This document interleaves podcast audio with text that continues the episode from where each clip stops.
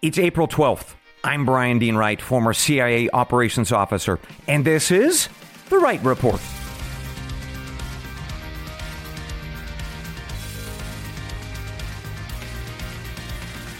A good day to you, ladies and gentlemen. Welcome to The Wright Report, your daily news podcast. I've got three briefs for you this morning that are shaping America and the world. First, American boots are on the ground in Ukraine. That is the latest that we are learning from those leaked documents from the U.S. Pentagon. I'll share those details with you shortly. Second, I've got an update on the investigation into the sabotage of the Nord Stream natural gas pipelines in Europe. Third, the global dominance of the US dollar is under attack. I'll explain what's going on and why it is so important to folks like you and I. Later, we close out the podcast with an explanation for why you are not hearing ads on the Wright Report, at least not yet. And the reason has something to do with rebuilding American greatness. But first, let's get to our top story of the morning. America has boots on the ground in Ukraine. And that shocking news is the latest that we are learning from those leaked classified documents from the U.S. Pentagon. So here is what we know about this story with a quick refresh of our memories. So, about two months ago, documents marked secret and top secret were starting to float around social media sites.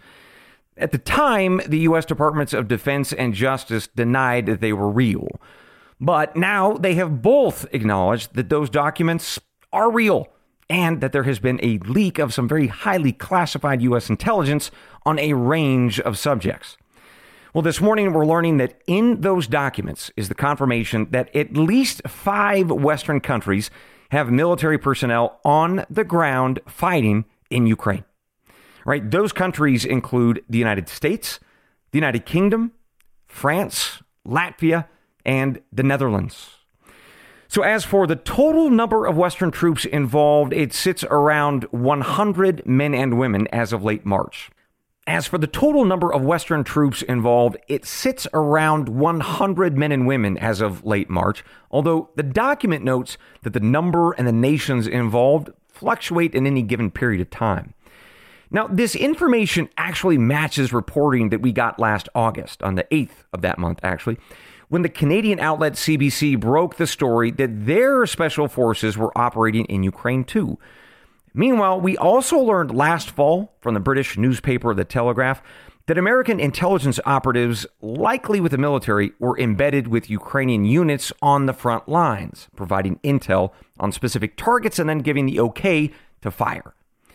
Now, I want to emphasize something. None of these Western boots on the ground are supposed to be there, certainly not inside Ukraine, at least not according to official statements and declarations of the U.S. government and other Western capitals. So consider this. In December of 2021, and again in the spring of 2022, the White House made clear that there would not be U.S. boots on the ground in Ukraine. Right? Quote, that is off the table, end quote. Right? Those are the words of Joe Biden when he was asked of the possibility. Moreover, last fall, on November 1st, the U.S. Pentagon press secretary, Brigadier General Pat Ryder, said that, quote, we have been very clear that there are no combat forces in Ukraine, end quote. Well, those statements uh, appear to be either false or misleading at best. All right, meanwhile, other governments with boots on the ground, from France to the Netherlands, haven't yet responded to the accusations in these documents. Only the British have said much of anything, announcing on Twitter that the documents have, quote, a serious level of inaccuracy, end quote, and may be spreading disinformation. And that could be true. So let's see if we get some clarity from the U.S. Senate. That's because Reuters news service is reporting this morning that leaders in that body have called for an all member briefing on this leaked intelligence fiasco. No word, though, on how much of that will be done publicly. So, those are the facts this morning, folks. Let me now pivot to my analysis and opinion. This news has been widely known amongst former members of the U.S. military and intelligence community for some time now. Right? My friends and I have been debating it for a while. But why then hasn't it been acknowledged publicly by the White House or the Pentagon? Because it's a pretty big deal, folks, for three reasons at least. First, we are effectively at war with Russia. Uh, boots are on the ground, right? We should be talking about that.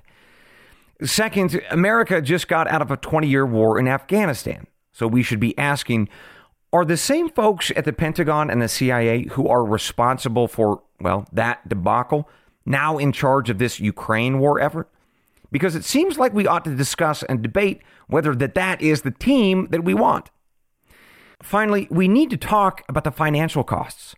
America has a $31 trillion national debt, and we're running a massive yearly deficit to boot. So, can we afford to put another war on the American credit card? Because, as we're going to talk about later in the podcast, financing that kind of debt is going to get really tricky and really expensive in the years to come. Okay, so why are leaders at the Pentagon and White House not talking about boots on the ground or misleading us about it?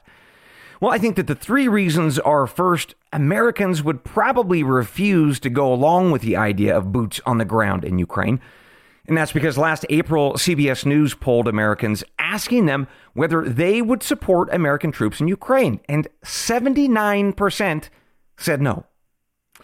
All right, second, a PBS News poll from February showed that 80% of Americans had no or only some confidence in Joe Biden's ability to manage the war in Ukraine. In other words, we don't want direct involvement in Ukraine because, well, to be candid, our commander in chief can't command. And then, third, there's this. The Voice of America conducted a poll in December asking whether the American people are confident in the U.S. military. And here's a pretty shocking number only 48% said that they had a great deal of confidence and trust in the U.S. military. Right? That is compared to 70% of respondents back in 2018. So I'll let you all decide what to make of those numbers, especially that last one. But the bottom line is that troops on the ground in Ukraine are not what the American people want. But you know what? It's too late. They're there, even if the number is modest, at least for now. For our next brief of the morning, let's stay in the neighborhood of Ukraine and talk about a quick update to a very mysterious explosion. So, to refresh our memories on this one, last September, somebody blew up the Nord Stream pipelines. Right? Those were supplying natural gas from Russia to Europe. They were a, an umbilical cord of sorts between Moscow and European capitals, keeping them tethered together via energy. Well, somebody thought it best to sever that umbilical cord, and they did. Three of the four pipes were bombed and terribly damaged. Uh, one remains technically functional, but empty. So, who did it? Well, seven months later, we don't know. The Swedish government said in a press conference late last week that the crime scene is a pretty difficult one to work with. The blasts, they said, occurred at 260 feet underwater. But even with this challenge, they well, they know broadly who did it. Quote, the main scenario of the guilty party is state sponsorship, end quote. In other words, it was a military or a spy service. Okay, well, no big surprise there, but again, who was it then? And why did they do it? Well, there are a lot of guesses. The German government is uh, investigating a possible sabotage team from Ukraine who rented uh, apparently a suspicious boat just before the explosions. Meanwhile, the U.S. media outlet The New York Times reported some pretty odd behavior by the Danish, Swedish, and Russian governments in the Baltic Sea right above where the blasts occurred just days before the explosion. And of course, there are allegations that the U.S. government was behind it too. And that's because Mr. Biden said this about Nord Stream 2 mm, about a year before the explosions. Quote, We will bring an end to it. I promise you. We will be able to do it. End quote. So I'll keep watching this one, folks, because whoever did it has a massive financial liability. And, well, it was arguably an act of war which is all the more reason that whoever did it definitely wants to keep it hidden. With that, let's take our first break of the morning. Now, most of you likely won't hear any ads over the next couple of minutes. We've got another week or two of an ad free experience. So stretch those legs, sip on that cup of coffee or juice, and we will be right back. Welcome back to the Wright Report. Let's continue with our news this morning. And this next news isn't just domestic or international, it is truly both. And it's all about the U.S. dollar. So, over the past month, you've probably seen headlines about the U.S. dollar related to stories about China and the Middle East and losing supremacy of something called reserve currency status. And I've gotten a lot of emails from listeners asking for clarification, like uh, Jacob in Sarasota, Florida, who said, People are telling me to be angry about this, but I have no idea why. well, Jacob, for most of us, this, you know, high finance stuff gets pretty confusing pretty fast. So today, we are going to tackle this issue, and I think that, well, you're going to come away understanding why it impacts you and your family, probably in ways that you have never fully appreciated. So let's get to it. And let's start with a thought experiment. All right. I want you to imagine that you are the president of the country of Chad. In fact, we spoke of that African country last Friday. And as the president, you live in the capital city of N'Djamena, trying to find buyers for your oil. And guess what? You're in luck because I am the president of Egypt and I need to buy some oil. But now we have a little bit of a challenge because in what currency do I in Egypt pay you in Chad? I mean, I, I have my own currency, the Egyptian pound, but you don't really want that. You want a currency that you can turn around and use anywhere in the world, not just in Egypt. So you ask that I pay you in the most popular currency in the world for global transactions, and that is the US dollar. So, folks, what I just described to you between you and me in two different countries, in this case in Africa, well, that conversation and that transaction has happened each and every day of every year since 1945. Right? That was when the US dollar was made king of international trade right after World War II. To give you a sense of how widespread the dollar's use is as what we would call a transaction or payment currency, uh, consider this. The Bank for International Settlements reports that roughly 90% of all goods and services and financial transactions globally are based on the dollar. And the fundamental reason that the US dollar has held this role since 1945 is that people globally think that the US is stable. We've got rule of law, and that the financial industry is pretty well regulated. Okay, so how does that system benefit you if you're an average American? Well, going back to our thought experiment, if you're in the country of Chad with those US dollars from our oil deal that you and I made, Okay, you now need to spend that cash, usually on products and services, and many of which are from abroad. Well, what better place to spend all those US dollars than in the United States? You don't have to convert it to, say, a Mexican peso or the British pound. You can buy stuff made in America, or you can buy American assets from buildings or companies, or hey, you can even play in the US stock market if you want. And that's part of why the U.S. economy, folks, has been so vibrant for so long. But I got to tell you, there is another very, very big benefit. So, everything that I just mentioned is about using the US dollar as a transaction or payment currency, right? So, to, to buy and sell goods from one trader to another. But there's something else. It's called a reserve currency.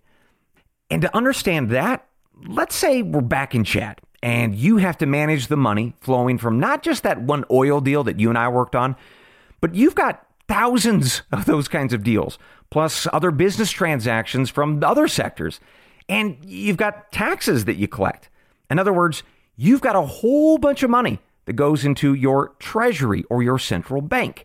We can think of it kind of like our national vault. Now, in that vault, you don't necessarily have stacks and stacks of gold and dollar bills.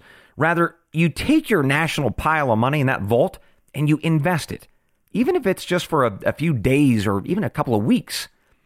But what are you invested in? Well, you're looking for an investment that has stability rule of law, and a financial industry that's pretty well regulated. Plus, that investment has to be very liquid, which is a very fancy way of saying that you can buy and sell stuff however often you would like and get your cash back immediately. Well, for decades, countries have turned to the United States for that investment in the form of buying our U.S. debt. Now, maybe you've heard of U.S. Treasury bills or bonds and notes, but for our purposes, it's all the same. Countries are buying U.S. government debt, backed by the promise of the U.S. government to always pay that back. Okay, to pause for just a moment and summarize things just very simply. The US dollar is used as a payment currency by traders between nations. And the US dollar is used as a reserve currency because nations and their treasuries buy US debt to add to their reserves, their national vaults. Now, if you think about it, that's a pretty amazing deal for America. It means that we are the king of international finance. And America has used that to our benefit for one very important thing. And folks, got to tell you, this is the key takeaway. Because U.S. policymakers know that there is this global demand for our debt, we issue lots of it. Right? We run massive deficits that nobody else in the world would ever get away with. But we can because there are lots of buyers for our debt. So policymakers, well, they spend like a bunch of drunken sailors. And Americans, like you and I, well, we live pretty generously. But we have a problem, a very, very big problem. And to understand it, let's actually go back to our thought experiment in Chad. So let's say that you, Chad, the president, you've made America angry. And America is so angry that they slap sanctions on you and your country.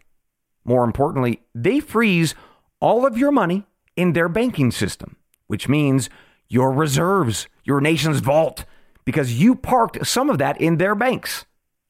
But wait a minute. You invested all of Chad's money in the U.S. and, and, and bought all that U.S. debt because it was supposed to be safe with the rule of law and all, all that other stuff, right? Well, too late. Now you and Chad are in big trouble.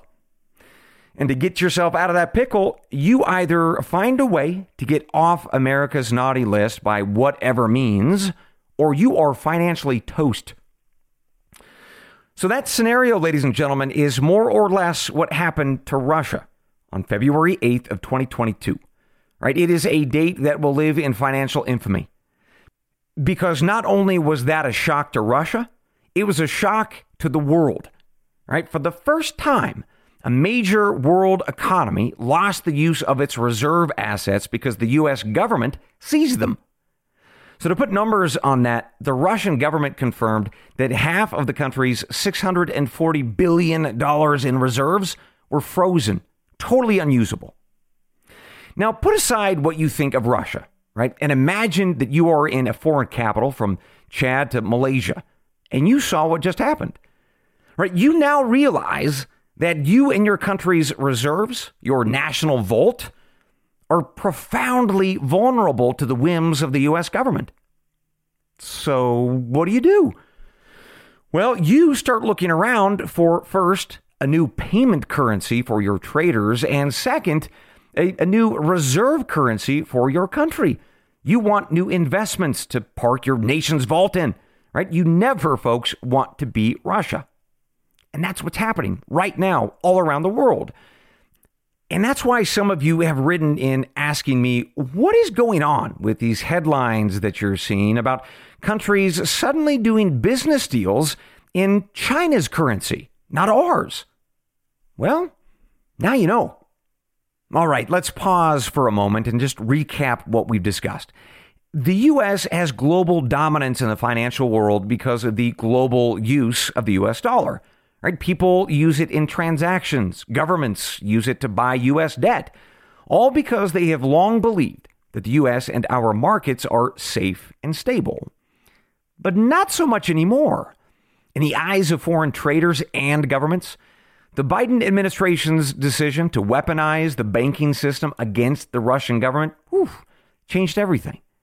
Moscow, once again, lost half of their reserves, their national vault Okay, so why does all this matter to you? Well, conceivably, it could mean less investment in the United States in time and likely higher costs for foreign goods. But the big issue is the one surrounding this reserve currency status, right? Because governments around the world may become less interested in buying or investing in our U.S. debt because now, well, they're at greater risk to lose everything. They could lose their national vaults. And that means to attract those governments back, well, the U.S. may have to offer them a sweetener higher interest rates on the debt to reflect a new risk. And as we all know, higher interest rates, like on your credit card debt, that makes it a lot tougher to make, well, even the minimum payments at times. Or we have to cut back on spending elsewhere. In this case, well, that's our military or Social Security. That means we won't be able to deficit spend anymore. And that is why you should care. Because depending on how this plays out in time, America may have to cut dramatically back on the pretty lavish lifestyle that we've come to enjoy. Now, I should note that for years, other countries have worried about this issue of too much American financial power, and they've tried to dump the dollar for something else. And it's never really worked out, mostly because there has never been a credible alternative to the dollar or our stable debt. But is that true now? And will it always be true? Well, there is a country out there who is working pretty hard to overthrow us on the throne of international finance. And that country, ladies and gentlemen, is China. So the question is will they succeed? By all reasonable analysis, not anytime soon. Maybe 10, 20 years from now. The reasons for that, by the way, are a little bit complicated. Maybe we'll do that in another brief. But I'll tell you, I do know this. The financial world changed on February 28th of last year because of what we did to Russia, irrespective of what you think about Moscow or the war, right? And most people don't realize the enormity of what happened. But now you do. And now, when you see all the headlines about this issue, you are going to have a much better sense of things and why it's so important. And if need be, you can always come back to this episode and refresh your memory on how it all works, more or less, because that is the beauty of a podcast. Unlike Russia's frozen reserves, this episode and I aren't going anywhere. With that, ladies and gentlemen, we conclude this morning's episode of The Wright Report. But I've got one more thing before I let you go, so enjoy this next break and we will be right back. Welcome back to the Wright Report with one more thing before I let you go. A number of you have written in about the ads that you're not hearing and how much you love it. well, I want to tell you something about ads because it's really something about me and what I want this show to become. And to do this, I want you to think of this. In the 1960s, America produced around 95% of its own clothing. Today, that number is closer to 5%. So most of that textile industry was shipped off to Asia, especially China. Other industries in time followed suit. But as we offshored our manufacturing base and destroyed so many factory towns and lives, we shipped off our national security too. And we saw that during the pandemic. Our supply chains, folks, are so wildly dependent on countries and companies abroad that if they go down, we go down. Right? Do you remember the uh, antibiotic shortage? I do. And I'll tell you, for a guy like me, who has worked his whole life to make this country strong, I just think that this whole deal that we have created is unacceptable. So, for some time now, I have been researching and contacting American companies who make products right here in America. From bedding and backpacks to dishes and dog food. All right, I am on the hunt for American products that either I use and love or that I have vetted as both good quality and good for America. Now, I will tell you that the, the hunt for the good stuff, it's pretty tough. And it will take me a little bit of time, especially to open those doors with these companies and get them on board. But I'm going to do it because it means something to me.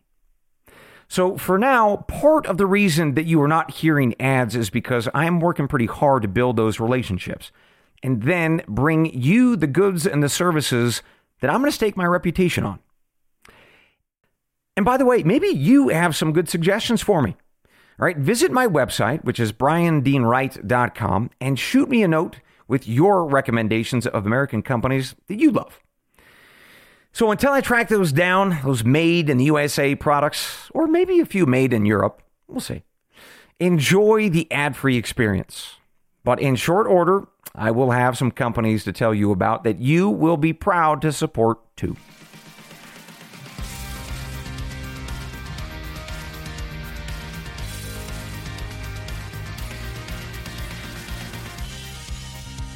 And with that, ladies and gentlemen, we conclude your morning brief.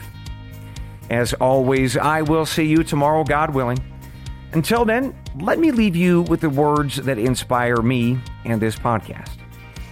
They're the creed of every good spy and every wise American. They're from the Gospel of John, chapter 8, verse 32. And you shall know the truth, and the truth shall make you free. Good day.